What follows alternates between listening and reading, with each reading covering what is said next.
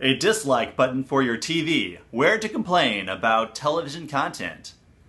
A popular request on platforms like Facebook has been a dislike button to show disapproval or negative reaction to content.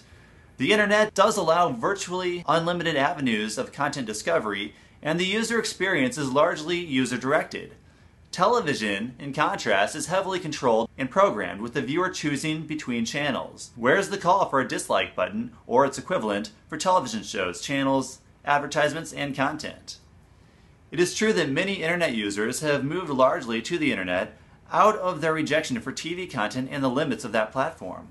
So the fact itself, the act of moving from TV to the internet, is somewhat analogous to pressing the dislike button. Their absence also limits the degree to which the TV viewers will complain because they have the option of going to the internet instead of being limited to television content offerings.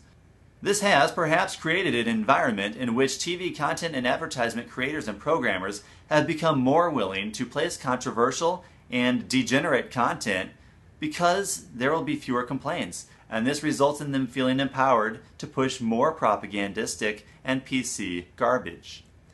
Cable TV tends to come in bundled packages and negative feedback, especially socially shared negative feedback like a dislike tally, does not serve the purpose of selling bundles, including less popular channels. As many of us have long suggested, cable TV should offer an a la carte option for the few channels a given person is likely to actually watch. Well, in recent news, YouTube is being courted by TV networks that have lost their audience to the internet and perhaps some popular internet platform features like dislike buttons may be added to the network TV experience. How effective will it really be?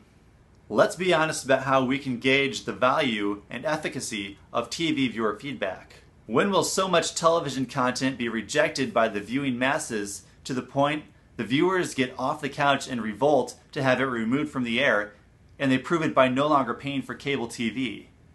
Anything less is simply a hint at a suggestion to the TV networks on how they can more slyly abuse your patronage. As TV and internet start to see increasing crossover and possibly merge in the coming years, will TV be as easily rejected? Will the internet remain an escape from the tentacles of television programmers? I'd like to hear what you think. Thanks for watching.